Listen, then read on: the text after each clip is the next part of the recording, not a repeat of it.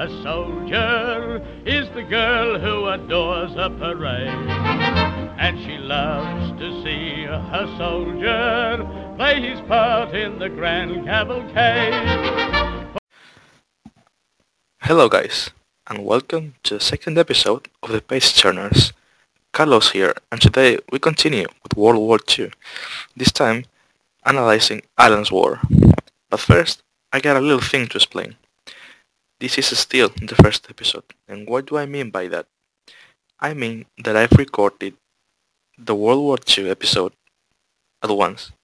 It is a 30 minute episode, and for me and for my colleagues, it's too long. So what we've decided is that we will be dividing this episode into two parts. The first, that was Maus, and the second one, which is Alan's War. So if you see that I make references to Maus and I talk about what I said in the first episode, please understand that it is because we've divided the podcast into two episodes. Instead of a 30 minute episode, it will be around 11, 12 minutes and the other one will be around 20 minutes or so. So it is easier for you to listen. Alright? I really hope you enjoy the show. Remember, don't shoot. And now Draw. we go to Alan's War.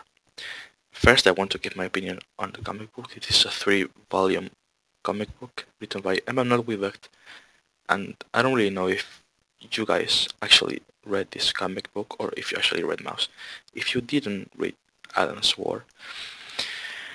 I do actually recommend it because it is a different view on the Second World War. The main character is Alan, an American soldier, as an as it happened in Maus. The story is portrayed as a kind of uh, autobiography because um, it tells the personal story and we see how with photographs we see how uh, at the beginning we see it tells us about Alan so it, it happens like in it, it happens the same as in Maus. This story is written like an autobiographical comic book, but it also has some novel aspects. So this this again is a is an example of a genre confusion. But it is a different story. It is different to analyze because Maus it dealt with uh, the Jews and it dealt with the Holocaust and how it was for the Polish and this and these people to be hunted to the need to survive. In um, in Alan's War, we don't see a need to survive. In fact, we don't see anything. We don't see. Uh, we only see Alan and the people he relates with. There is no representation of the war. We don't see uh, battles. We don't see like we see in mass, we don't see people starving to death. We don't see actually killing people. There is no need for survival in Alan's War. In fact, as I was reading the first uh, volume, it felt like the story was like a kid going on a trip, on a school trip. This is what I felt. Like a guy going on a school trip or going to a new school and he's trying to make new friends and he's trying to um, to try some stuff. And this is what happens in the story. This is not about this is not about the war. This is about Alan. This is about the subject. This is about a guy trying to make to meet new to meet new people. This is a, a story about a guy who's trying to find a job and it happens to go to the war and we don't it's actually not a complicated story to read but the second and third volume are kind of the same. So once you read the third volume, you start seeing that, well, this story is about Alan meeting different friends and it kind of got boring to me, I gotta say. But um, returning to the critical approach, there is no paradoxical, uh, parodical aspect. Like, it, this is a serious novel. It's not like it uses animals to represent the war or social hierarchy. This is actually kind of a realist story, if I may, if I may say, because it doesn't try anything, anything new. It doesn't take a different approach. I said it does by not representing the war, but just the subject. And it's fine. We don't see the trauma as we see in as we see in Maus, which is a really important part of the story, the, the, the trauma of his father and the trauma of the author. But it's a it's a good story. It is actually a story I would show to younger people, and Maus is actually a story I would show to uh, older people. But I wanted to present two different terms. The first one is transnationalism, and the other one is disidentification. And then I wanted to talk about master signifiers. These terms are connected to uh, postmodernism. To talk about transnationalism, what is it? It means something that transcends nationalism, that there is no boundaries, there is no nation. And how is transnationalism portrayed in post-colonialism and in postmodernism?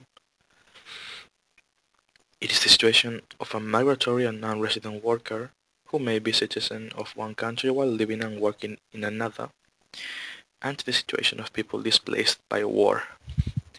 This is what happens in Alan's War.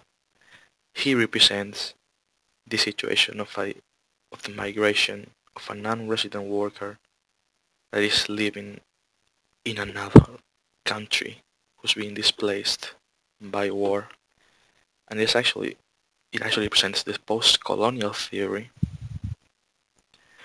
which is actually connected to this book to this comic book but I didn't see that much of post-colonialism to be honest um, so yeah he this character of Alan represents transnationalism since he's been since he's an unresident worker and he's been displaced by war and he's kind of uh, nowhere land. He doesn't feel American. He doesn't feel like he's been living the American dream or he's been living up to the standards of the American society. And he feels this, he feels displaced in this American society, so he uh, goes again to France, where he lived most of the in most of the Second World War. Now, I'm going to talk about disidentification. This is a really interesting uh, concept. It was introduced by a guy, I don't know if I'm going to pronounce his name correctly, Slavoj Zizek, who's actually connected to postmodernism. And, um, well, if you want to talk about this guy, you'll see that he also talks about uh, Marxism, he also talks about feminism. So, this guy is connected to more critical approaches. It's actually a very interesting subject. But this is not about him, this is about disidentification. What is it? Okay, I'm going to read its definition. Ideological disidentification is the notion that political regimes cannot always just demand that subjects believe completely in everything the regime says.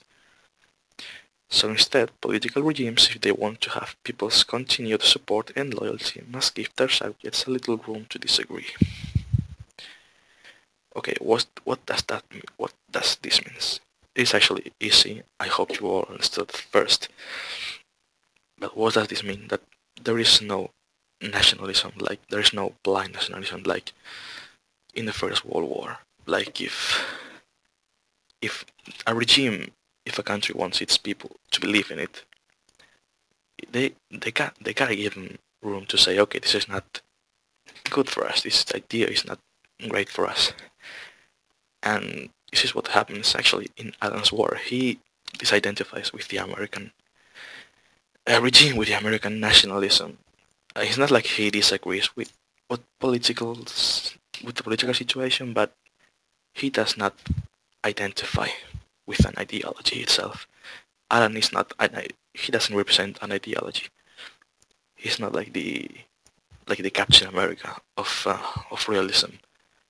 He's not like no Red Skull of Nationalism. These are uh, comic book references. I hope you understood.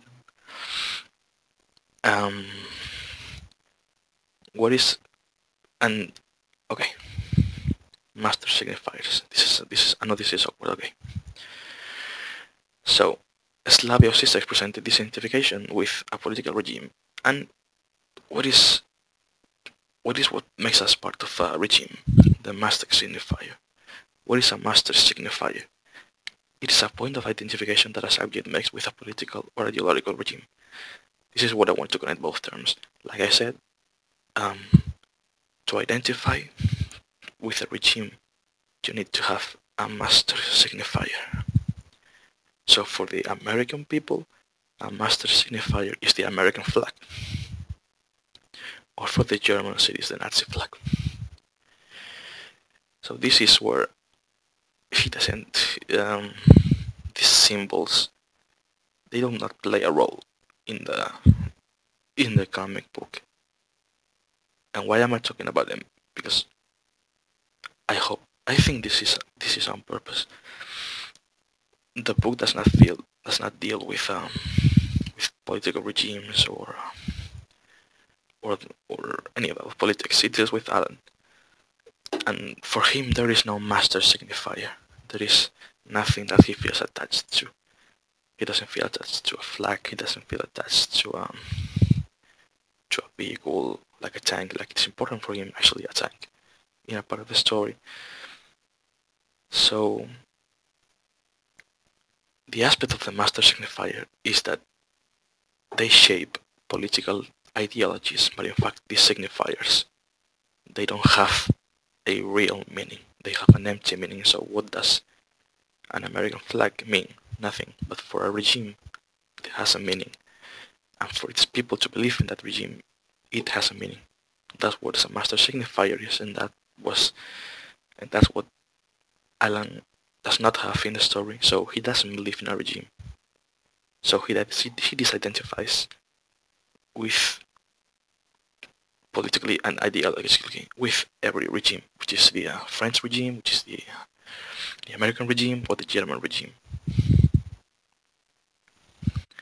There is actually one more aspect of the story, which is connected to post-structuralism, which is another critical approach which will not be dealt with here. But in the post-structuralism, the subject belongs to a system. Alan does not belong to a system.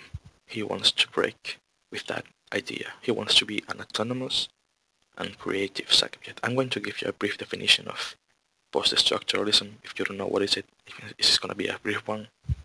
So post-structuralism is a term that refers to the ways of thinking of the 1970s and it is a criticism to humanist and structuralist thought. The important aspect of this uh, approach is the self, which is a constructed entity, is, is actually um, opposing to essentialism.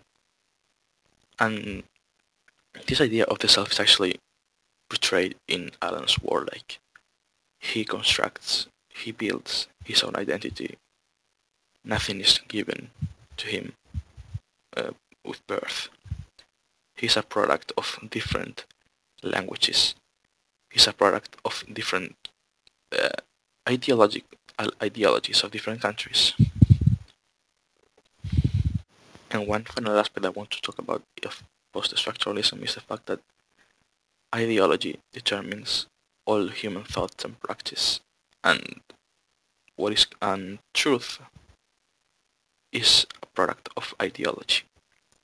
And this also can be connected to um to Maus the truth is connected to the fact that there's different ideologies. And in Alan's War this happens like Maus we don't know the real truth. We don't know if actually um Alan is telling a real story or the the truth of this uh, or the uh, story truth. There is also a lack of verisimilitude here, like in Maus, because when I'm going to explain this again, I said it like three or four times, but since this is a product, since the comic books are, comic books are a product, there is lack of verisimilitude. We don't really know what happened. The author didn't live in the Second World War the readers didn't live in the Second World War. So there might be some non-true facts of this story. So guys, this is going to be the end of the episode. I really hope you enjoyed it. Please stay tuned for more episodes of the Page Turners. And to wrap up this episode, I wanted to say that these are two must-read comic books, Maus and Alan's War, especially Maus, which is a classic of the comic book genre. You really gotta read it. It represents the trauma of the world of the uh, of the war. It represents how society changed, especially in technology. It represents how uh, we went from a world where the subject were, was not important, where regimes were important, and actually both novels change that. They they understand that the focus is on the self, on the subject. So we see subjective stories of a world, of an era where ideology was the most important thing. We see how Maus takes a more parodical approach on the war and more a more reflexive one. We see how Alan's War is a different perspective um, based on the subject, based on this relationship with other characters, and not connected with ideology. He wants to break this nationalism, this transnationalism, these signifiers about the other nationalisms. And this is going to keep going in the next episodes about the the Cold War, about the uh, civil rights movement, about feminism. So I really hope you stay focused because the next episodes are going to be even better than this one. And remember guys, don't shoot, draw.